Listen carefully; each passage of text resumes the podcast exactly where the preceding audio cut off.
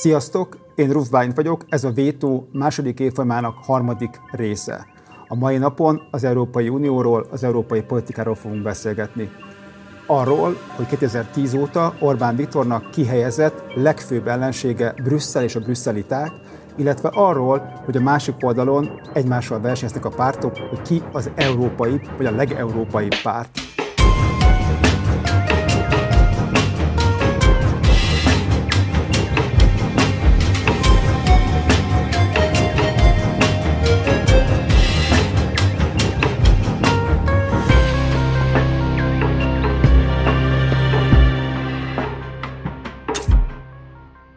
És itt vagyunk mai vendégünkkel. Pap Szilárd szerkesztőtársammal fogunk beszélgetni Magyari Péterrel, a Válasz Online újságírójával. Köszönöm, hogy elfogadtad a meghívásunkat. Köszönöm a lehetőséget. És akkor szerintem kezdjük is el, ugye nagy mintás közvéleménykutatás, így ez a, ez a szó, amit mindig használunk itthon, amikor az európai parlamenti választásokról beszélünk, és ebben amúgy a magyar nyilvánosság nincs egyedül, azért azok a nyilvánosságok, amiket ismerek, szintén használják ezeket a gondolatokat. De ehhez képest ugye az Európai Parlament azért egy autonóm intézmény, amelyik elvileg 450 milliónál is több európai parlamenti, vagy Európai Uniós állampolgárnak a képviselője, komoly döntéseket hoz. Tehát szerintem első körben beszéljünk egy picit arról, hogy, hogy mi is a, ezen az EU-s intézményes struktúrán belül a jelentősége az Európai Parlamentnek, és esetleg hogy változott így a, azóta mondjuk, amióta mi 2004 óta beléptünk az Európai Unióba erősödött azóta. A 2009-es Lisszaboni szerződés, ami a most hatályos, úgymond alkotmánya az Európai Uniónak, az megerősítette a parlamentet. Ugye három nagy intézmény vezeti az Európai Uniót. A bizottság, ami bürokratákból áll, és a vezetőit, a biztosokat a tagállami kormányok delegálják, és az egész társaságot az Európai Parlament egyetlen szavazással hagyja jóvá. Tehát ezt nem lehet tudja megcsinálni a parlament, hogy kipécéz egy biztost, és akkor ő nem kell, az egész társaságot tudja elfogadni vagy megbuktatni, viszont ebben a folyamatban ki tud pécézni egy biztos, azt mondani, hogy őt cseréljétek le, mert különben az egész bandát leváltom. Trócsányi úr. Ez történt, igen, Trócsányi Lászlóval legutóbb, amikor őt jelölte a magyar kormány, de egyébként Kovács Lászlóval is történt hasonló, neki portfóliót kellett váltani, őt leszették az energetikáról, és áttették adóügyekre. Ez azért érdekes most itt a bevezetőben, mert ez ilyen apróságnak tűnik, de mutatja az egész EU-s rendszer rendkívüli bonyolultságát. Tehát beleszólhat, de nem egyenként, de mégis van módja arra, hogy egyenként beleszóljon, és ez az egész EU-s intézményre, rendszerre jellemző, hogy ezt úgy nem lehet megcsinálni, de valahogy mégis meg lehet csinálni. Tehát van a bizottság, amelyik a törvényeket írja. Van a tanács, amiben a tagállamok kormányai vesznek részt, vagy miniszteri szinten, vagy diplomata szinten, vagy miniszterelnöki szinten, ennek különböző szintülései vannak. És van a parlament, amely az egyetlen közvetlenül választott szervezet.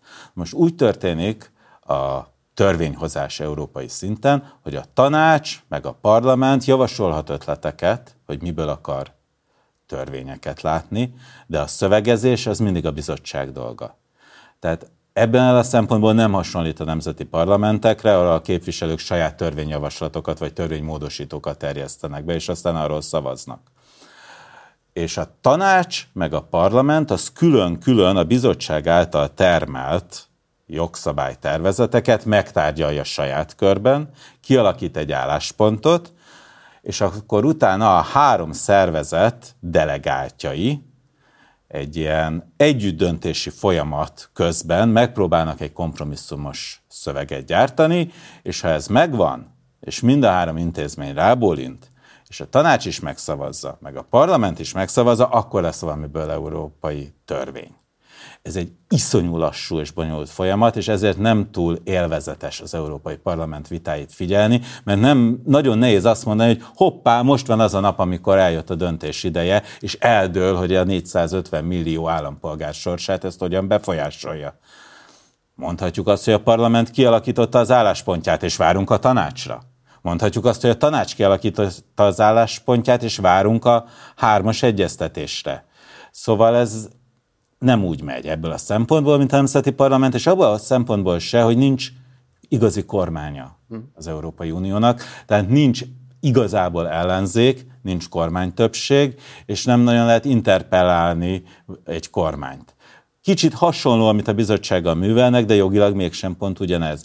Ettől olyan zavarosnak, és bonyolultnak, és lassúnak, és bénának tűnik az Európai Parlament, főleg, hogyha a nemzetiekhez hasonlítjuk össze.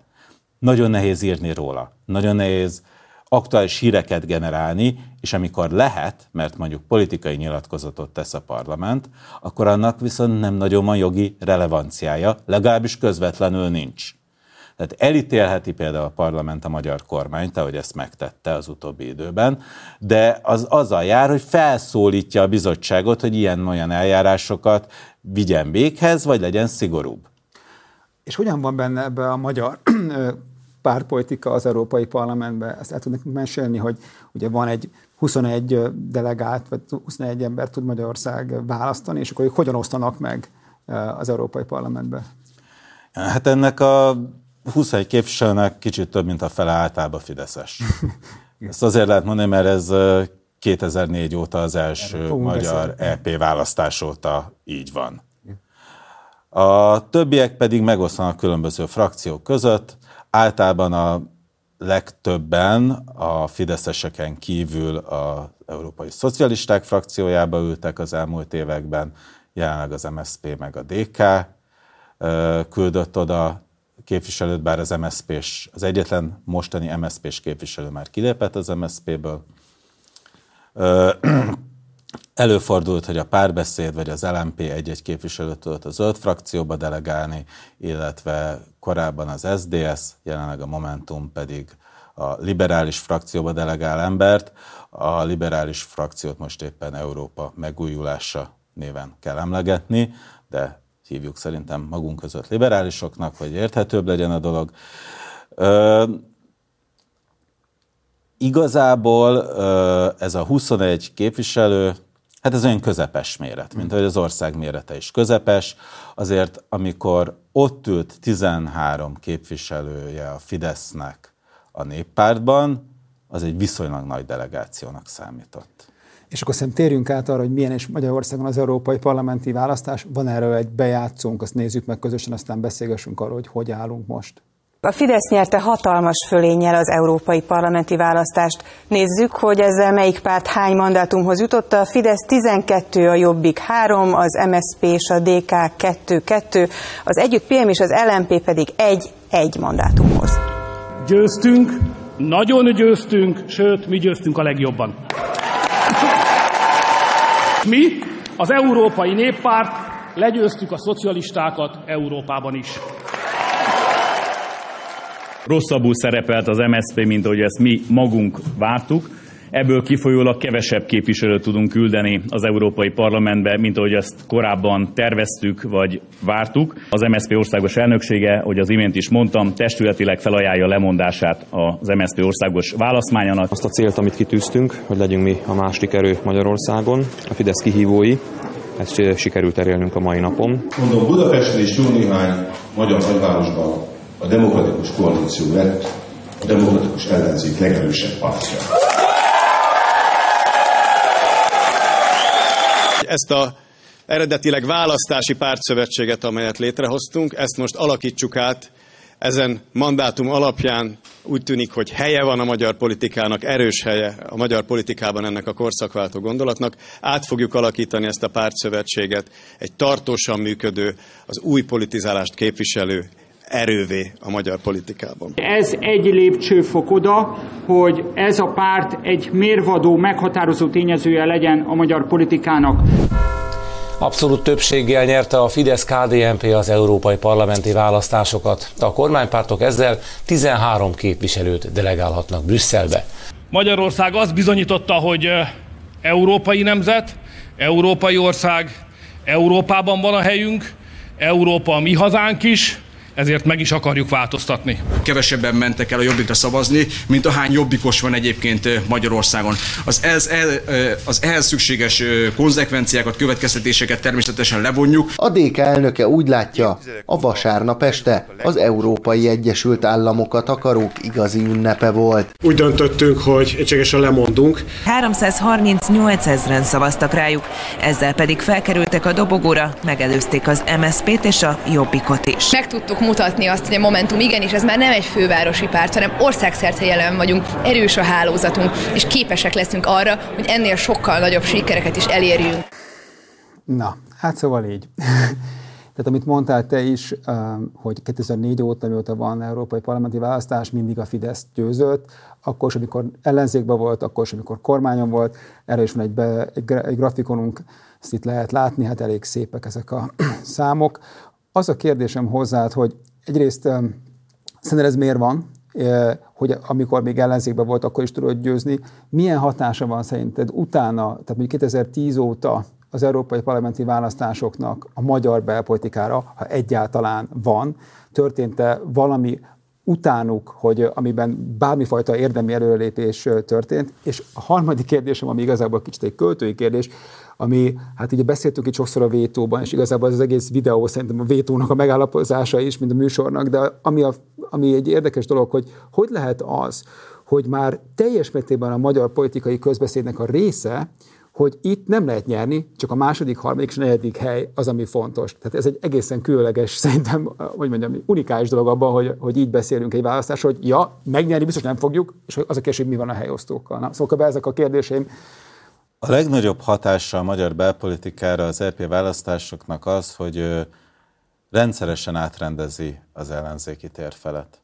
A 2004-es nagyarányú Fidesz győzelm következett az, hogy Megyesi Péter megbukott, mm. mint miniszterelnök. Yep. És utána egy Gyurcsány Ferenc, aki egyébként, vagy akinek a vezetésével egyébként az akkori baloldal még egyszer 2006-os országgyűlési választáson meg tudta verni a Fideszt. Tehát itt történt egy, mondjuk azt, hogy szocialista szempontból egy pozitív visszacsatolás, hiszen még időben tudtak váltani. A további EP választások azok azt mutatták meg, hogy mi a aktuális erős sorrend az ellenzéken belül, ami alapvetően befolyásolta a különböző összefogási kísérleteket. Ezt úgy fogták fel az ellenzéki pártok, mint valami nagy országos közvéleménykutatást, a lehető legreprezentatívabbat, és ez alapján ö, osztották el a következő önkormányzati vagy a parlamenti választás idején a lehetséges ö, közös helyeket. Legutóbb az, hogy a Momentum két képviselőt is tudott delegálni az EP-be, az felemelte az addig az egyébként a magyar parlamenten kívüli pártot, és megerősítette a pozícióit a következő önkormányzati választás előtt, kaptak azt hiszem négy kerületi polgármester jelölti helyet Budapesten. Ez nem lett volna, hogyha ez nincs. Az, hogy a DK lett a legerősebb ellenzéki párt 19-ben, az nagyon megerősítette a párt pozícióit a következő önkormányzati és parlamenti választás idején is. Azt tudták mondani, hogy mi diktálunk elsősorban, mert mi vagyunk ezen az oldalon a legerősebbek. Szóval ez igenis ebből a szempontból nagyon komolyan számított a magyar belpolitikai fejleményekben. Az, hogy a Fidesz nem lehet megverni, az azért 2006 ősze óta egyfajta evidencia, amit azt hiszem, hogy az ellenzék nagy része is adottságként fogad el. Az ellenzéki vezetők nagy része. Igen, igen, ez a pontos. Bocs, még egy kiegészítés, ugye 2009-ben, ugye történelem már, ugye, de ami a legfontosabb szerintem abban, abban az időszakban, hogy itt alakult ki a centrális erőtér, ugye ez volt az a választás, amikor lényegében a, az akkor kormányzó már, hát már ilyen lefele menő MSZP lényegében középpártá, vagy egy, hát ez a 17%-os pártá e, tudott süllyedni, és itt tört ki ugye Morvai Krisztina annó vezetésével a Jobbik, és itt alakult ki ez a fajta pártrendszer, ami hát elég sokáig, és aztán most, most ugye amikor beszélünk arról, hogy mi lesz majd a következő eredmény, talán mostanáig is jellemzi a magyar politikát.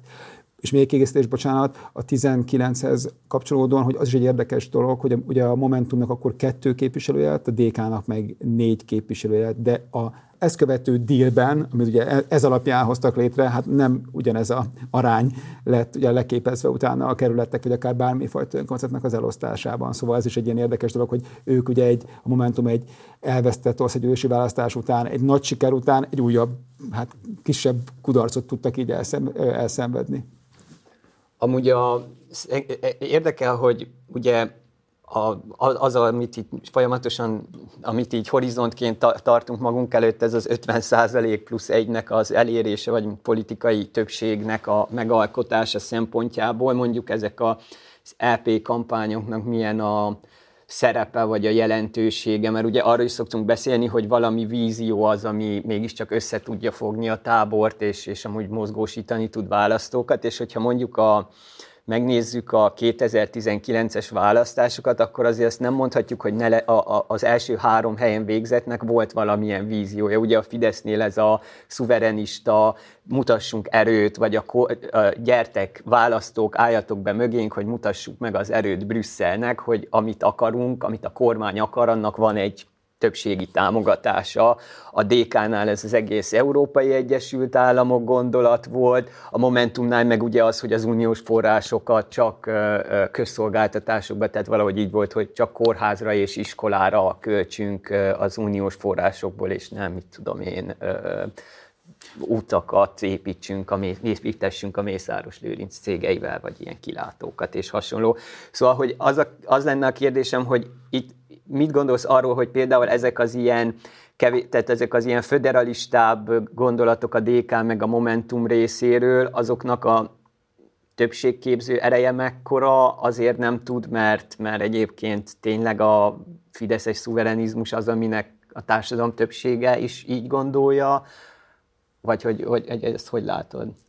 Én azt gondolom, hogy ezek olyan elvontabb kérdések, ami a választók széles tömegét kevésbé érdeklik. Tehát ahogy maguk a pártok is, úgy szerintem a EP választáson megjelenő szavazók, akik azért nincsenek olyan nagyon sokan, 40% körüli részvétel szokott lenni Magyarországon az EP választáson, azok épp úgy egy nagy közvéleménykutatásnak tekintik ezt a helyzetet, mint maguk a pártok.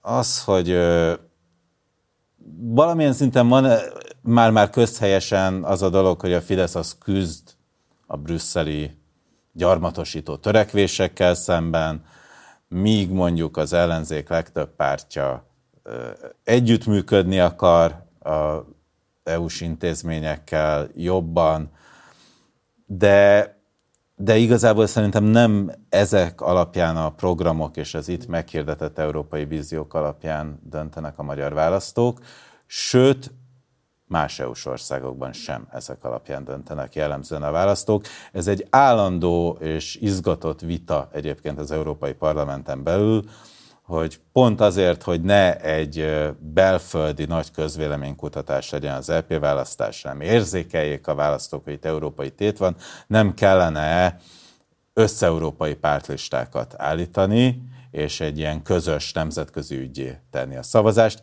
Egyelőre nem látszik, hogy ebbe az irányba történne elmozdulás. Igény az bizonyos szinten van rá, de nem látszik reálisnak. Bocsánat, csak egy kiegészítés, hogy ugye 19-ben volt erre egy kis elmozdulás, hogy a csúcsjelölti elképzeléssel, hogy utána az adja majd a bizottságnak az elnökét, amelyik pártságnak a vezető képviselője nyer. Ugye itt Manfred Weber nyert volna, ő lett volna ugye az Európai Néppártnak a biztos jelöltje, de ezt utána ugye Macron és Orbán Viktor ketten, vagy hát hárman, vagy nem tudom hányan, megfúrták, és így lett ugye egy másodlagos jelöltként ugye a von der Leyen. Ebben a Spitzenkandidat, vagy ebben a csúcsjelölti rendszerre kb. szakítottak, nem? Ez most már erről, már erről már megint nincsen szó, nem? Most vissza, vissza, vissza a rajzoló asztalra, hogy akkor hogyan lesz demokratikusabb a bizottság választás. Ez már 2014-ben is volt egyébként. Ja, ja, ja, bocsánat. Ez a rendszer, ezt akkor indították el, és ezt az európai parlamenti frakciók erőltették valóban, hogy legyen legalább egy erős szimbolikus tétje annak, hogy melyik frakció nyer, és ezt megértse a tagállami választó is, hmm. bárhol is van. Hozza. Igen, és akkor tényleg volt az, hogy ezek a úgynevezett Spitzen kandidátok, innen is látszik, hogy ez egy német ötlet volt. Tehát a bizottsági elnök jelöltek, azok végig turnézták lehetőség szerint az összes tagállamot, és akkor ettől lett egy ilyen nemzetközi hangulata a kampánynak.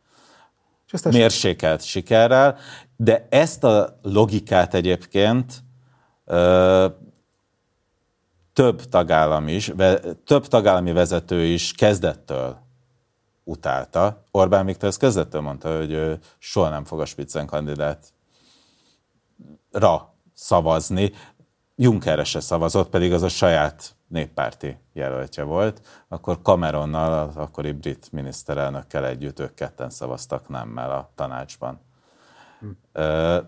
Tehát ez, ez soha nem volt konszenzus erről, hogy ez a rendszer működik. Ezt úgymond az európai frakciók elkezdték csinálni, és ezzel mint egy kicsit készhelyzet elé állították a tanácsot, és itt ugye ez nagyon fontos, hogy ez az egész rendszer ez mozgásban van. Tehát az, hogy a tanácsban éppen kik a miniszterelnökök vagy elnökök, akik ott ülnek, az folyamatosan a helyi politika dinamikájától változik.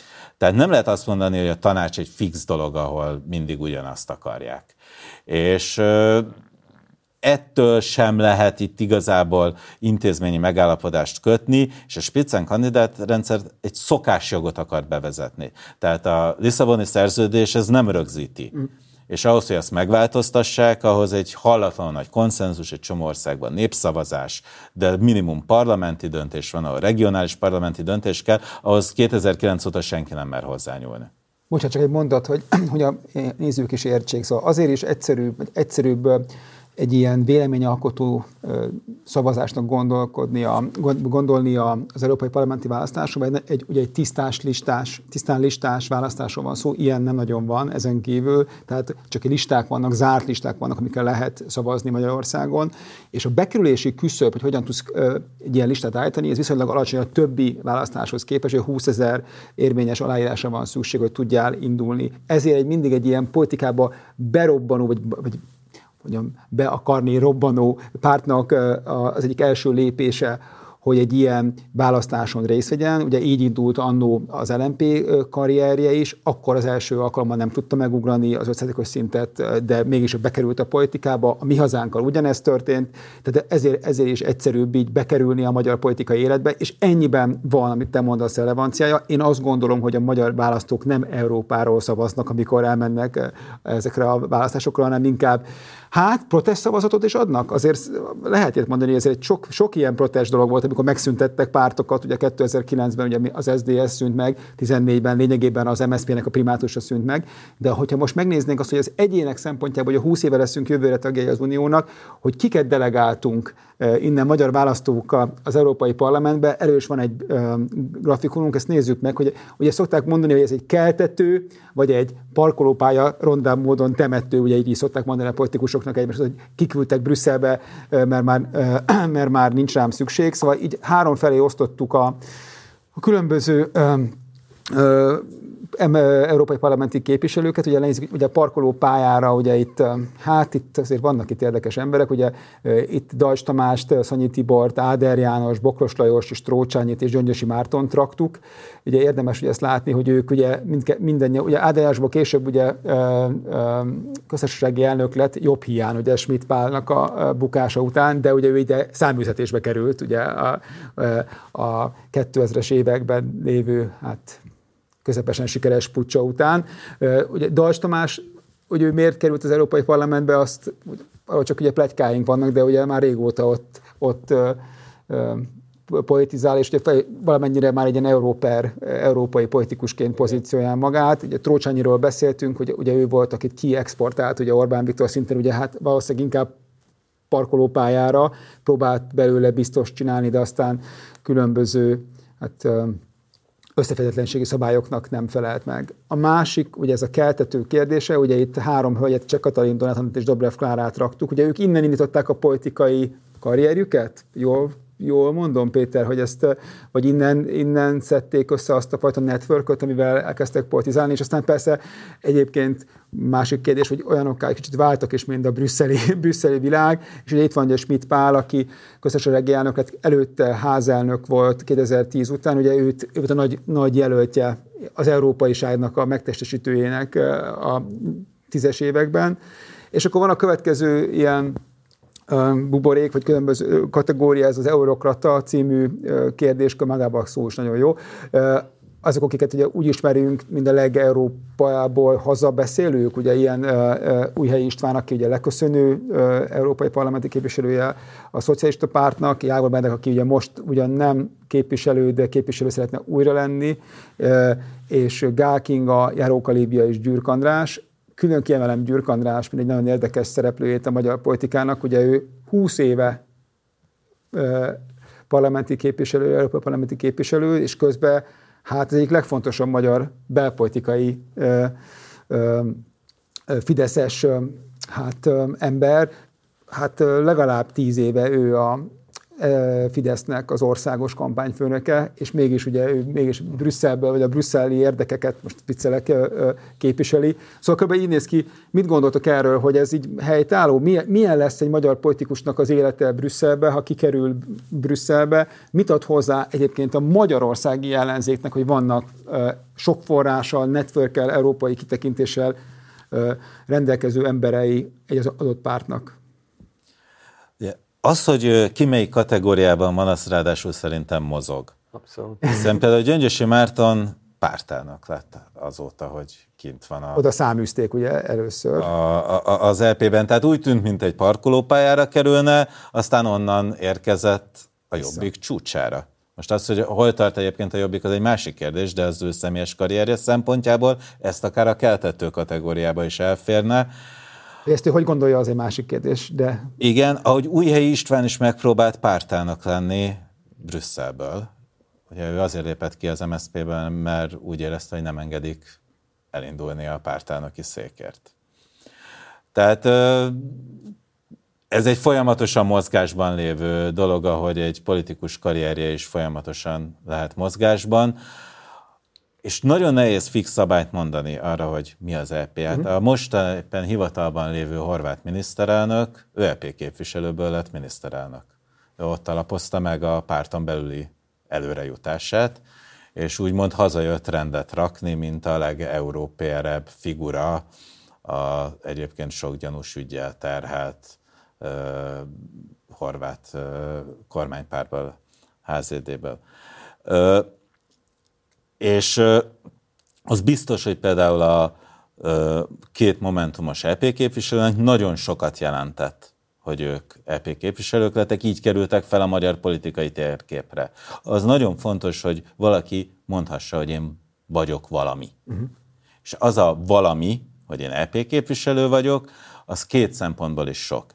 Egyrészt azt lehet mondani, hogy tagja vagyok egy 751 fős kontinentális elitklubnak az mégiscsak komoly, be tudok vágni képet, ahogy beszélek a plenáris ülésen, hazajövök, felszólaltok a magyar parlamentben, jogosítványok járnak ezzel, ez, e, ez, ez, ez egy öndefiníciós, legitimációs lehetőség. Másrészt ez pénzzel jár. Mm. Pénzzel jár személy szerint, tehát ez egy jó kifizető hely, hogyha, és ez most csak feltételezés sem Győr András esetében, de hogyha valaki négy évente egy-egy kampányon hatalmasat dolgozik, akkor a kettő között Pihen. se engedjük el a kezét, kapjon egy olyan állást, amiből ki lehet hozni egy középkategóriájú használt kis autó árát azért két havonta uh-huh. legalább ebből a szempontból is lehet jelentősége, de abból a szempontból is, hogy ezzel eszközt kap a képviselő és a párt is. Ugye fenntarthat irodát az EP képviselő a saját otthoni választókörzetében is.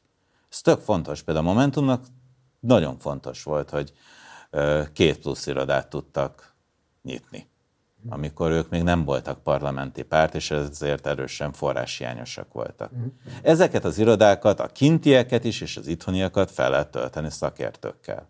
El lehet költeni az LP-s szakértői keretet a rokonok helyzetbehozásával, de el lehet költeni akár úgy is, hogy elkezdek kiépíteni egy olyan új generációt, vagy lehetőséget adni a szorgalmas feltörekvőknek, mert egyrészt pénzt is tudnak keresni, másrészt valami értelmes dolgot is tudnak csinálni. Ezt ki csinálja, amit most mondasz, hogy, hogy elkezdte feltölteni a, nem a rokonokkal, hanem egy új generációt kiépítve. Szóval melyik, melyik pártra gondolsz, hogy melyik, melyik pártot gondolod annak, ami a legjobban kihasználta az Európai Parlamentből lévő lehetőségeket?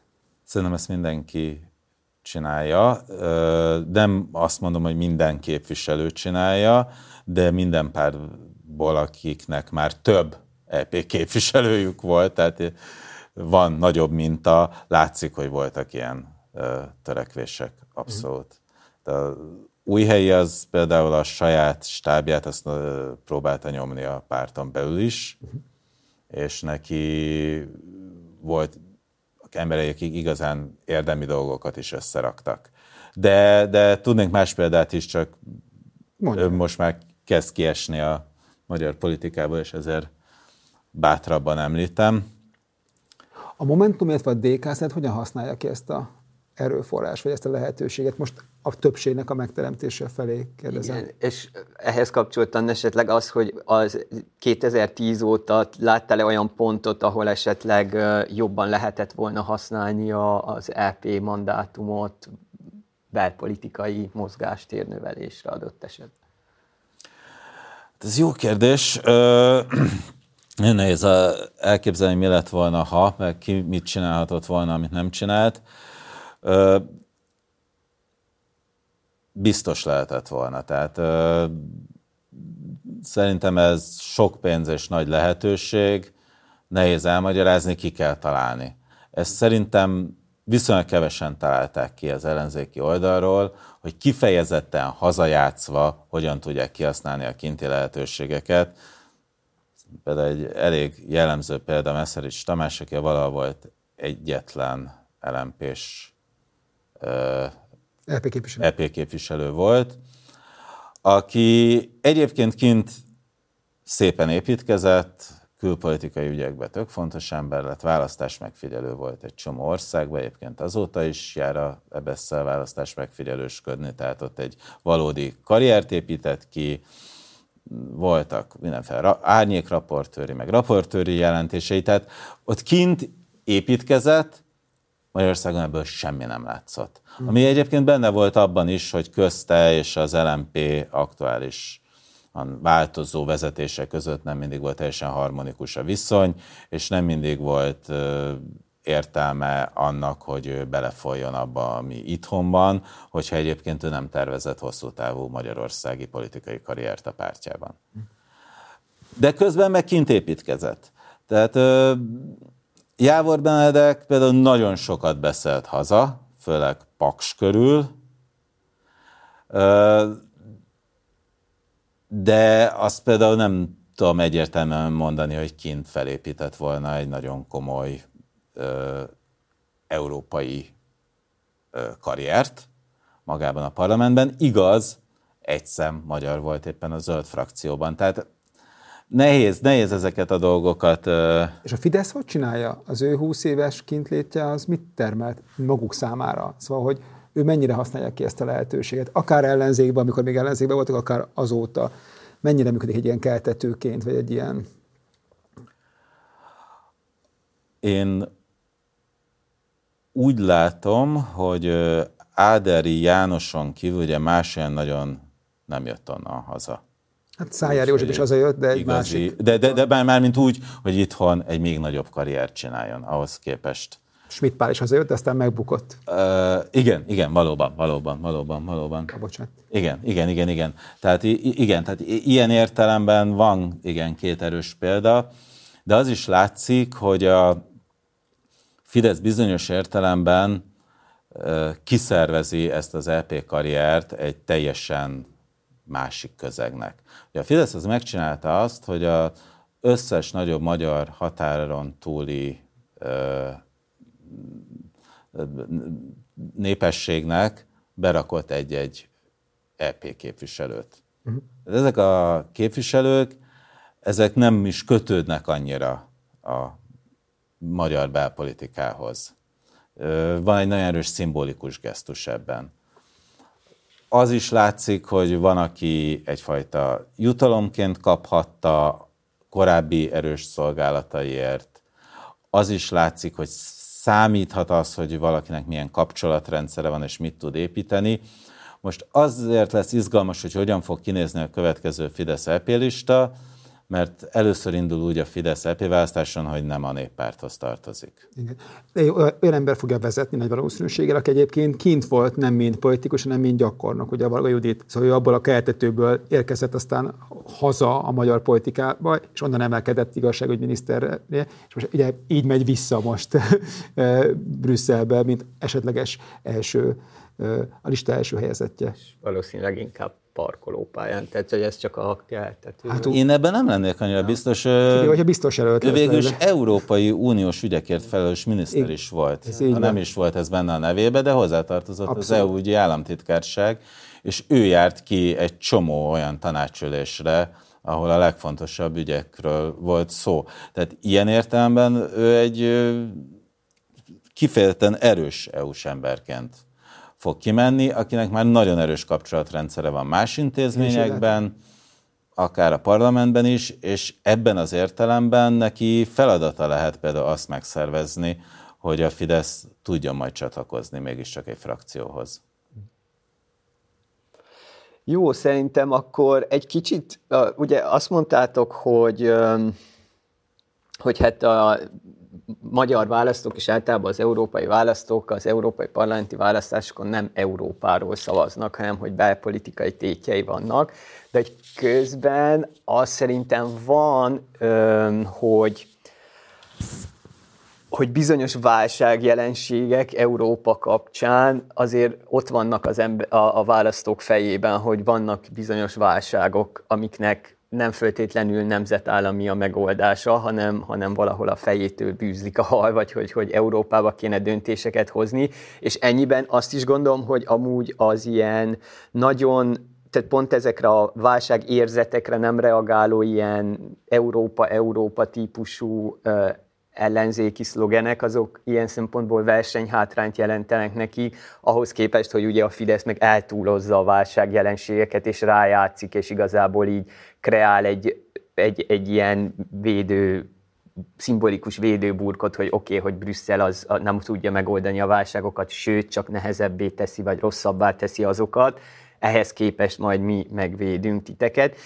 De hogy egy kicsit akkor szerintem beszéljünk erről, hogy, hogy mik is ezek a, ezek a válság tünetek, mi az a, és hogy látsz-e, látsz-e kiutakat ebből a szempontból. Szokás a különböző EU-t érintő válságtüneteket összekapcsolni az egyébként a világban lévő válságokkal, mint hogyha ez magának az EU-nak is a válsága lenne.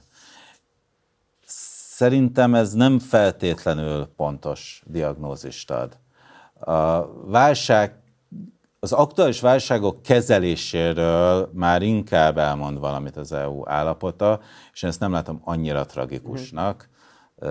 Járványügyi helyzetet például nagyon sokat támadták mindenféle oldalról, nem csak Magyarországról, az EU-s intézményrendszert, hogy hogyan reagált valójában meg mégiscsak úgy reagált, hogy egyenlő arányban osztották szét a vakcinákat körülbelül elsőként a világon az európai polgároknak, ami szerintem egy hatalmas eredmény ahhoz képest, hogyha nem lett volna ez az intézményrendszer, akkor a gazdag államok ezt felvásárolták volna a szegények elől.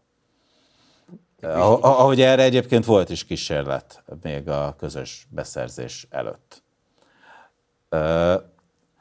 Tehát, tehát ezért mondom, hogy egy lépést hátralépve szerintem az EU-nak az egyik legnagyobb problémája az, hogy bizonyos értelemben nagyhatalomként tud viselkedni, de mégsem tud klasszikus nagyhatalomként viselkedni. Ez azt jelenti, hogy kereskedelmi szabályok diktálásában igenis és nagyhatalom. Az, hogy nagy-Britániát tudta csuklóztatni, és a mai napig egyébként csuklóztatja kilépési feltételekkel. És mindenféle védővámokkal, antidömping intézkedésekkel és egyéb szabályokkal szinte mindenkit rá tud kényszeríteni arra a világon, hogy a saját szabály, kereskedelmi szabályait elfogadják. Ugye ezek között aktuálisan vannak-e jók és rosszak, az egy tök másik kérdés, de az, hogy a keretfeltételek diktálásában a világ egyik legfontosabb szereplője, és tulajdonképpen ebben a kategóriában egy ligában játszik az Egyesült Államokkal, az biztos. Mm. És, ez egy, és ez egy erő. Az érdekes az, és ez egy elég unikális helyzet, hogy ez az erőhöz nem társul katonai erő. És sokáig azt is gondolhatták az európaiak, hogy ez nem is feltétlenül kell, mert, mert nincs a környékünkön veszély. Az utóbbi idők, elsősorban az ukrajnai háború megmutatta, hogy de van ilyen veszély, amivel viszont az Európai Unió nem tudott mit kezdeni. Az Európai Unió tagállamai önmagukban nem tudták volna úgy felfegyverezni Ukrajnát, hogy ez meg tudja védeni magát. Az Egyesült Államok nélkül nem ment. És ennek viszont vannak súlyos politikai következményei is. Mert ez azt jelenti, hogy amíg a, fennmarad az a hidegháborúból itt marad doktrina, hogy Európát, akkor még csak Nyugat-Európát, most már az egész politikai értelembe vett Európát az USA hadserege védi, az azért egy szuverenitás probléma. És ez a szuverenitás probléma éles helyzetben csökkenti azt a gazdasági nagyhatalmi pozíciót is, legalábbis annak a mozgásterét is, amit már egyszer kialakított az Európai Unió, mert hogyha tényleg veszélyben vagy, és tényleg csak egy külső szereplő tud megvédeni, akkor ezekben a gazdasági dolgokban alá kell, hogy menjél. Mert az egzisztenciád a tét. És ez, ezért nagyon nagy kérdés az, hogy ezzel az Európai Unió, vagy az Európai Unióban lévő NATO tagok mit kezdenek. Nagyon sok olyan felvetés van, ami egyébként bizonyos értelemben borzasztóan hangzik, de azt mondja, hogy amíg a európaiak nem kezdenek el érdemi pénzt rakni a fegyverkezésbe, addig, addig maga az egész konstrukció, mint hatalmi tényező veszélyben marad.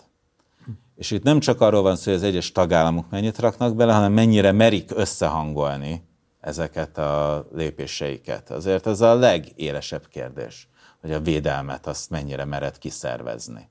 Mennyire mered azt megcsinálni, hogy te gyártod a puskát, de a szomszéd gyártja a töltényt. És tényleg cseréltek, ha baj van? Biztos, hogy fognak adni? És ez még csak a legegyszerűbb kérdés, hogy odáig nem menve, hogy mi legyen a vezénylési nyelv. Tényleg meg lehet azt csinálni, hogy bizonyos részfeladatokra fejlesztenek az egyes tagállamok, és nincs mindenkinek légi ereje, szárazföldi ereje, meg flottája, meg akármilyen. Tehát ez egy iszonyatosan éles kérdés, ami most nagyon előjön, és ugye azzal, hogy a Európára legnagyobb veszélyt jelentő Oroszország most várhatóan tartósan legyengül katonai értelemben. És mondjuk lesz egy tíz év, amikor valóban nem kell a Európának attól tartania, hogy megindul felé az orosz hadsereg, mert nem lesz olyan állapotban, hogy ezt a tíz évet, ezt arra használja fel az EU, hogy kihasználva a nyugodt időt, ezt megtervezés, felépítés költ rá, vagy pedig az lesz a következtetés, hogy nincs veszély, nem kell erre költeni, el vagyunk. Ez például az egyik legfontosabb ilyen kérdés. És hasonlóan fontos kérdés az, hogy bizonyos nagyon fontos technológiákra képes az EU úgy áldozni, hogy nem tagállami szinten, hanem közösen megszervezve. Itt például a chip gyártás egy ilyen nagyon kritikus tétel. Chipre azt lehet mondani, hogy olyan, mint a 20. század második felében az olaj volt. Egy olyan úgymond alapanyag, bár egy nagyon-nagyon bonyolult mérnöki és gyártási technológiával előálló alapanyag, ami összesen hasonlítható ebből a szempontból az olajjal, ami nélkül nem megy egy fejlett társadalom. És jelenleg a csipek nagyon-nagyon nagy része a távol-keleten készül, és bizonyos típusok meg csak ott készülnek. Most a Egyesült Államok is elkezdett pénzt költeni arra, hogy hazavigye a chipgyártásból annyit, amennyit tud, és az EU-nak is van ilyen programja, de hát a belerakott pénz az egyrészt mondjuk magyar GDP léptékkel hatalmas, egy ilyen gyártó technológia megteremtéséhez képest meg még semmi. Igen. És amúgy, bocsánat, csak ez a csippes, ez egy nagyon jó példa, hogy, hogy Egyébként itt bepromóznám, hogy szerd, múlt szerdán jött ki a Partizánnak is egy pont erről a csippekről szóló nagy, nagy adás, amiben az Európai Unióról is van szó, de hogy szerintem nagyon jól megmutatja azt, hogy, hogy az önállósághoz, vagy valamilyen fajta ilyen stratégiai autonómiához, ami, amiről Macron is szokott beszélni, mindenki, ott, ott nyilván az van, hogy költeni kell közösen dolgokat, de hogy, hogy vízió is, vagy egy, egy, egyfajta egyetértés kell bizonyos stratégiai irányokról, és hogy szerintem ez a másik ilyen verseny, vagy komoly verseny hátrány, hogy nagyon sok esetben tűzoltás, és válságról válságra tűzoltás történik az Európai Unióban, ami sok esetben egyébként, ahogy a, a, a, a vakcinák esetében mondtad, akár jól is elsülhet, vagy a, a vonalat húzunk a végére, akkor lehet, hogy pozitívba jön ki,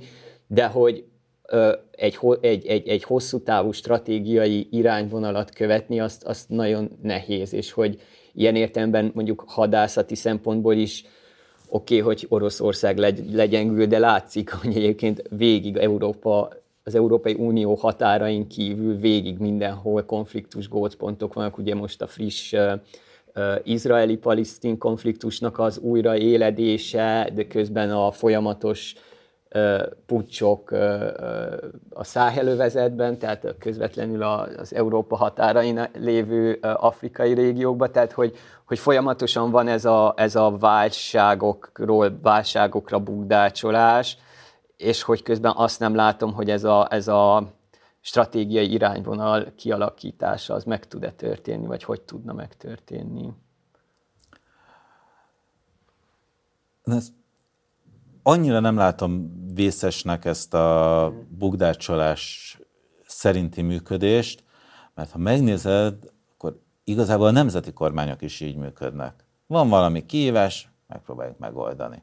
Van egy újabb kihívás, megpróbálunk valamit kezdeni vele, és azt, hogy ezeket a kihívásoknak nevezed, vagy válságoknak nevezed, az már inkább retorikai kérdés, és benne van az, hogy a címadáson alapuló sajtó, és átment a sajtó arra, hogy a klikkelés alapján működik, és ezért durva címet kell adni, ebbe kicsit hajszolja is bele a politikusokat is, meg a választókat is.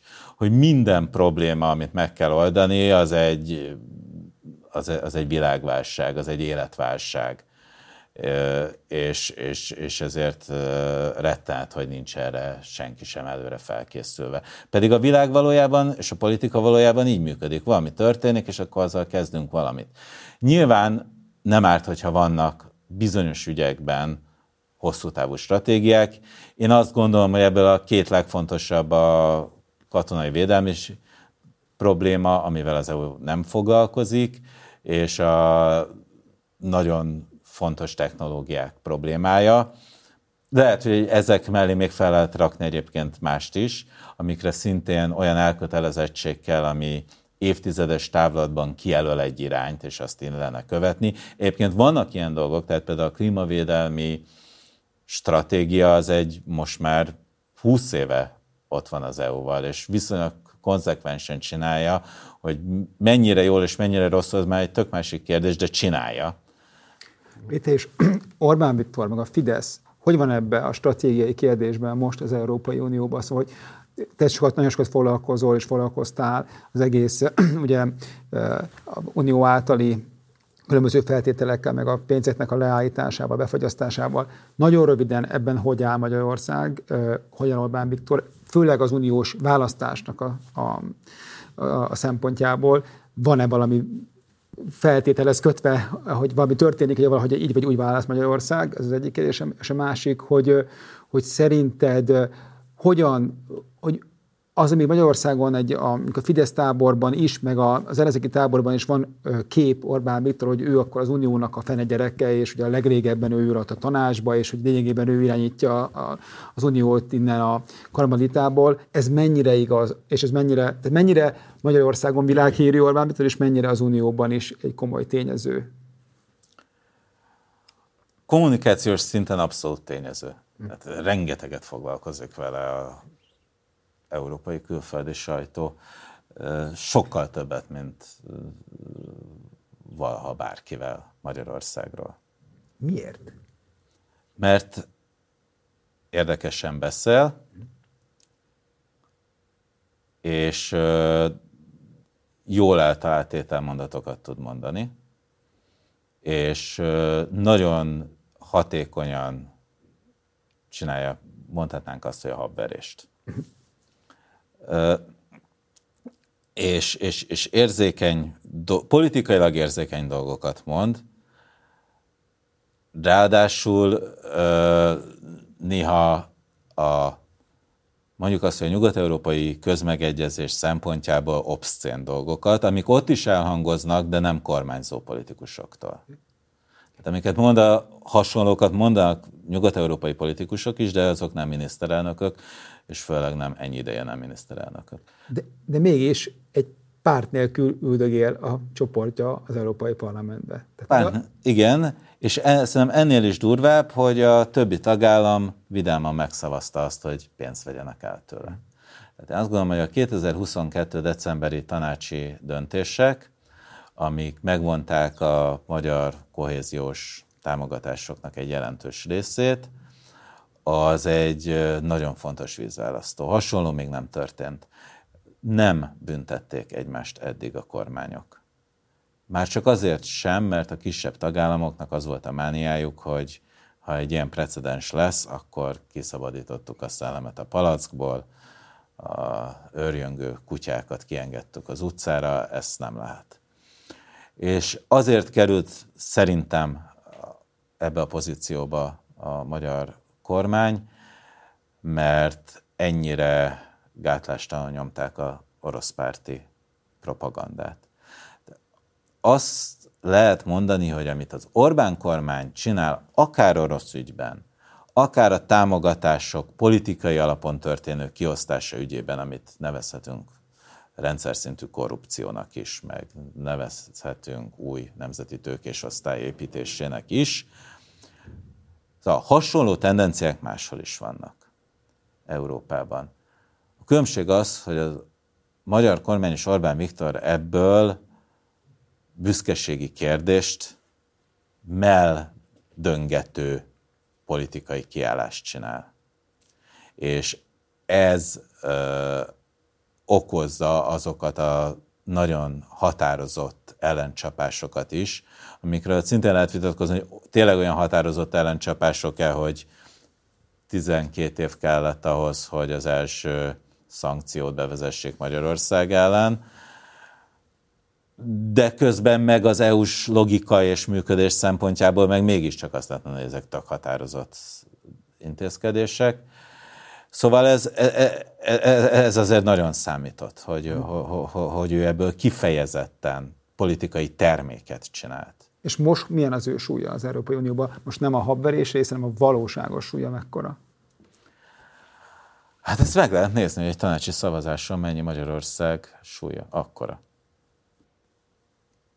Tehát ez az, hogy neki informálisan mekkora a súlya, ez szokás mondani különböző országokra vagy politikusokra, de ez valójában egy folyamatosan változó, ez egy nagyon dinamikusan változó dolog, hogy ki milyen szövetségi alkupozíciókra képes. Szokás azt mondani, hogy Angela Merkel az bivaj erős volt, és lényegében bármit át tudott nyomni a Európai Tanácson. Ami valószínűleg ezért egy túlzás, de tény, hogy volt egy olyan ö, működési módja, hogy mindig meg tudott egyezni az aktuális francia vezetéssel, és ők ketten együtt már tényleg sokra tudtak jutni. De ez is változik, tehát most meg bénázzák a Scholz kancellárt, hogy lám, lám, Németország nem képes semmire, és közben pedig olyan nagyon nagy dolog nem változott Németország körül. A mérete, a szavazati súlya ugyanakkora maradt. Ezek, ez, ez, ez nem lehet azt mondani, hogy, hogy, hogy, hogy valaki stabilan baromi erős, vagy baromi gyenge. Szoktunk már, többször beszéltünk egymással is meg ebben a körben is, de kicsit muszáj beszélni, mert nagyon érdekli a nézőinket, hogy ugye sokszor van egy ilyen riogatás, hogyha majd Orbán Viktor megunja, hogy vele packáznak, akkor egyszerűen majd egy kampányt fog arra építeni, hogy Magyarország kilépjen az Európai Unióból. Hugzitként hívjuk ezt a forgatókönyvet. Szerinted ez mennyire fikciós, mennyire valóságos? azt azért már beszéltünk egymással is, hogy más műsorban, hogy a Fidesz erre azért, mint B-terv azért készül, szóval van a Fideszen belül egy eléggé nem is olyan kicsi kör, Kövér László körül sűrűsödve, akik valóban egy ilyen szuverenitási kérdést is csinálnának ebből. Szerinted ez mennyire lehetséges forgatókönyv a közeljövőbe? Gondolkodnak erről, illetve hogy szerinted meg is, lehet, meg is lehetne csinálni ezt Magyarországon? Az, hogy a Fidesz kivezesse az EU-ból Magyarországot, azt én majdnem teljesen kizárnám. Egyszerűen nem éri meg. Olyan szinten beágyazott a magyar gazdaság a közös piacba. És a Brexiten keresztül láttuk, hogy még a bivaj erős Nagy-Britániát is sarokba tudják szorítani ezekben a tárgyalásokban. Tehát nem lehet ebből jól kijönni. Olyan mértékű veszteség érné az exportorientált magyar ipart, a támogatásoktól függő magyar mezőgazdaságot, a külföldön dolgozó és pénzt hazaküldő százezreket, és még nagyon hosszan lehetne sorolni, hogy, hogy nincs, tehát összeomlás jönne. Össz, tényleg, tényleg összeomlana a gazdaság. Már a kilépés felvetés, komolyabb felvetésétől is. Tehát a kiírnának egy népszavazást a kilépésről mondjuk, már az úgy bedönteni a forintot, hogy az egy öngyilkos taktika. Én ezt teljesen kizártnak tartom. Ami ennél szerintem veszélyesebb, hogy az EU-ból nem lehet kirakni tagállamot. Viszont arra azért vannak törekvések, és arról vannak beszélgetések az EU-n belül, hogy legyen-e EU 1, 2, 3, 4 akár.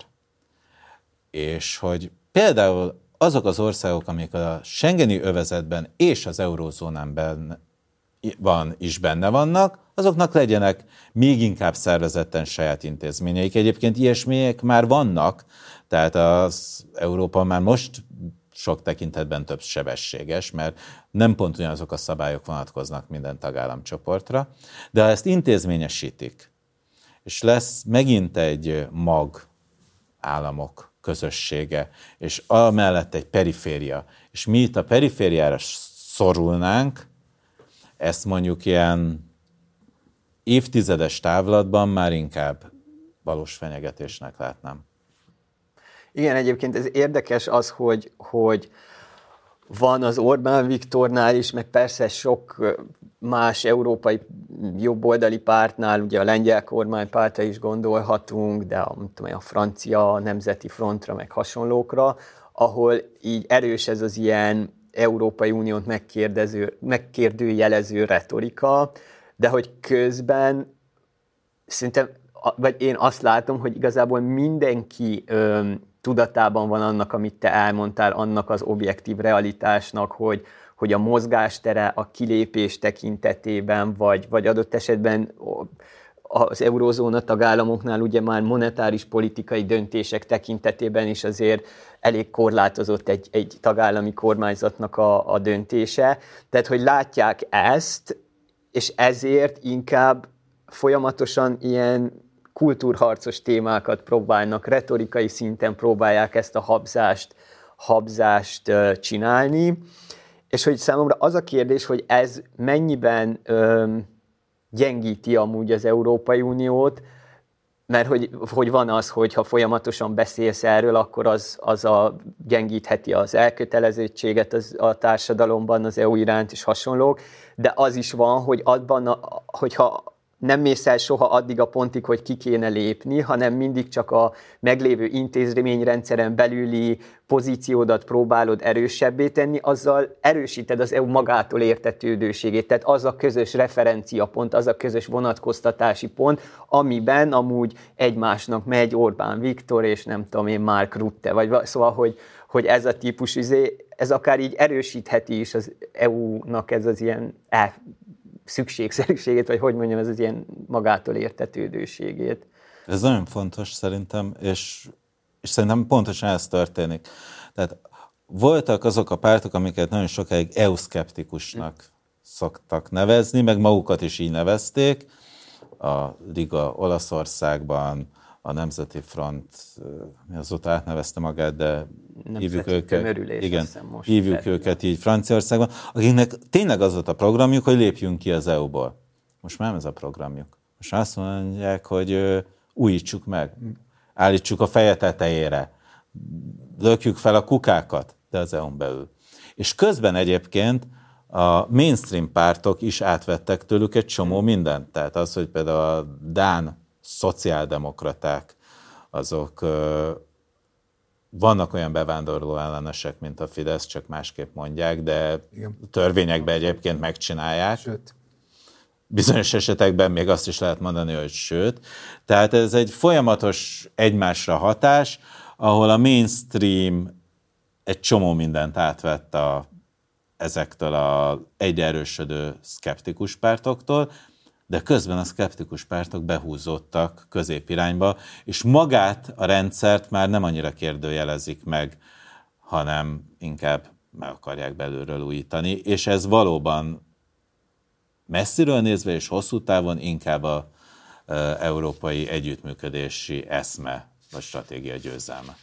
Igen, és ennek kapcsán van az mindig ugye, hogy most már tényleg lassan egy évtized ez a beszéd arról, hogy kellene egy ilyen nagy EU-kritikus izé, frakciót alakítani, a, és hogy Orbán Viktor is dolgozik ezen, amúgy pont a tegnap este néztem egy BBC-s dokumentumfilmet a David Cameron miniszterelnökségére, és ott mondja a Nick Clegg, aki a liberális demokratáknak volt a párt, pártvezetője, meg a, egy ciklusig miniszterelnök helyettes Cameron mellett, hogy Európában két dolgot nem szabad csinálni egyedül maradni, és erőből akarni áttolni valamit. És hogy látszik, hogy Orbán Viktor ez, vagy most per pillanat ebben a, ezen a ponton van valahogy, de hogy próbál kitörni ebből, és meg, meg, megalakítani valami fajta ilyen nagy közös néppártól jobbra álló párt családot. Te ennek hogy látod a realitásait, esélyeit? Ez nagyon régóta próbálja ezt elősegíteni a Fidesz. Itt arról van szó, hogy van két frakció a néppártól jobbra, a konzervatívok és az Identitás és Demokrácia nevű. A konzervatívokban vannak például a lengyel kormánypárt, ott vannak a svéd demokraták, a csomó kisebb párt Európából, és hát ugye az mostani olasz kormánykoalíció legnagyobb pártja is ott van. Ezek azok a EU-t azért kritizáló pártok, mert szerintem túl sok mindenbe beleugatnak a EU-s intézmények, de közben elkötelezett kapitalisták és orosz ellenesek. Akkor van egy náluk egy fokkal populistább, osztogatáspártibb, és egyébként orosz barát frakció, ebben van a német AFD, többek között benne, mint egy ilyen nagyobb erő. Ebben van a Liga o, ö, Olaszországból, és ebben van a francia nemzeti tömörülés. De ezt a kettőt próbálta meg a Fidesz kibékíteni, és nagyon sok energiát tett ebbe. Ez látszó, úgy látszik, hogy nem megy, és amióta kitört a háború Ukrajnába, azóta nincs is rá valódi esély. Közben van egy másik mozgás is, mert a néppárt az próbál a konzervatív csoporttal valamilyen módon közeledni. Ugye ez a konzervatív frakció néppárt párthoz egyszer már hozzátartozott éppen Cameron idején, akkor ott ők egy ilyen a frakción belüli platform, vagy mi az Isten voltak, és együtt szavaztak, és erősítették a néppárt erejét. Manfred Weber az elég sokat tesz azért, hogy őket visszahozza, és ott a fő probléma az, hogy a néppártban van a lengyelektől a Tusk féle párt, a Kaczynszkiek meg a konzervatívok között vannak, és igazából az ő ellentétük az egyik legnagyobb akadálya ennek a újbóli egymásra találásnak. És ez egyébként a Fidesznek se volna ellenére ez a konstrukció, de hát egyenlőre ez se látszik, talán a vasárnapi lengyel választás után meglátjuk, hogy ez hogyan alakul. Egyenlőre, egyenlőre nagyon nem látszik, hogy itt ez megoldódna, és az is látszik, hogy a Fidesz inkább menne a konzervatívokkal, mint az identitás frakcióval, már csak azért is, mert a konzervatívoknak most van két embere a tanácsban, ugye a lengyel és az olasz miniszterelnök, az identitás frakciónak meg nincs kormányon senki. Egy gyors kérdés még itt a végére. Mire számítasz a 24-es európai parlamenti választáson Magyarországon? Hogy egyrészt milyen kampány lesz, van-e az ellenzéknek európai üzenete, vagy inkább ez egy helyi, amit mondtunk, helyi identitásválasztás lesz, illetve hogy kinek, kiben látsz az ellenzéken belül valami minimális olyan programot, ami az, aminek van az unióról, mint egészről való gondolkodás vagy gondolata? És nem kell jósolni, csak hogy, mit, hogy hogyan látod a folyamatokat most éppen. Én azt gondolom, hogy az, hogy egy napon lesz az önkormányzati választással, még a szokásosnál is kevesebb szó és energia megy majd el arra, hogy ki mit gondol Európáról, és ott mit akarna csinálni. Az ellenzéki oldalon? Vagy, vagy Minden amblok. oldalon. Ugye a Fidesz azt fogja mondani, nem, hogy, hogy szuverenitás és, és a normalitás szigete, és megvédünk minden óvodástól, nagymamáig a LMBTQ-tól. Neki ez lesz a programja valószínűleg az egész választásra. A migráció azért. hát ez a migrációtól, minden no gender, no migration, no war, ugye el is mondta már a miniszterelnök. Ezzel szembe szerinted lehet abban kampányolni, hogy de mi több Európát szeretnénk, és az Orbán, amiről beszéltünk a legelején, hogy ez működik a magyar politikában, ez a, ez a túlzott, ilyen szinte már teljesen feladott, ilyen szimbolikus Európa pártiság, ami arról szól, hogy bármi, ami onnan jön, az jó, és mi azért oda szeretnénk csatlakozni. Valahogy ugye a számok hát nem azt mondják, hogy ez olyan tökéletes ellenszer lenne mondjuk az európai parlamenti választáson a fidesz szembe.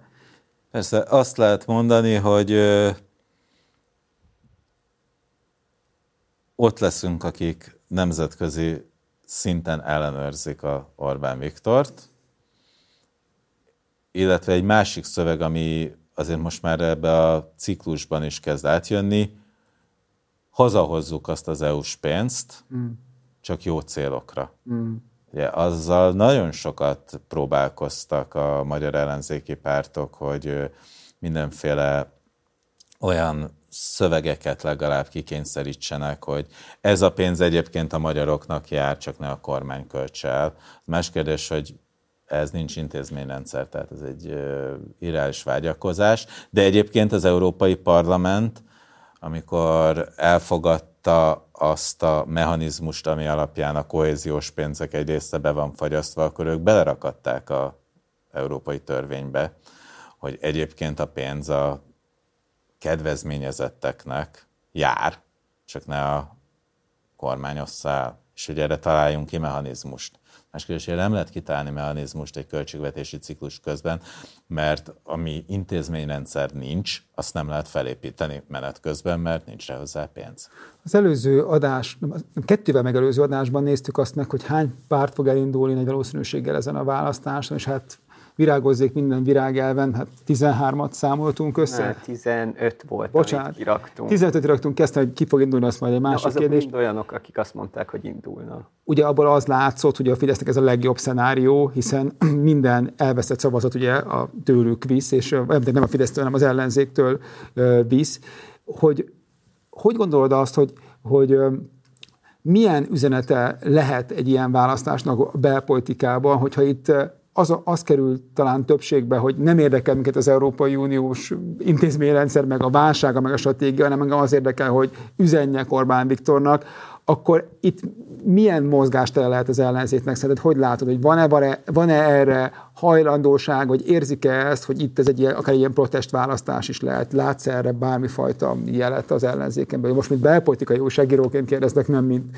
mint uniós szakértőként. Semmilyen jelet nem látok. Én azt látom inkább, hogy egy ö, nagy közvelménykutatásnak fogják tekinteni, vagy akarják tekinteni, amiben a kicsik megmérik magukat, hogy van-e keresni valójuk, a nagyok pedig meg akarják mutatni, hogy rajtuk kívül senkinek nincs keresni valója az ellenzéki térfélen.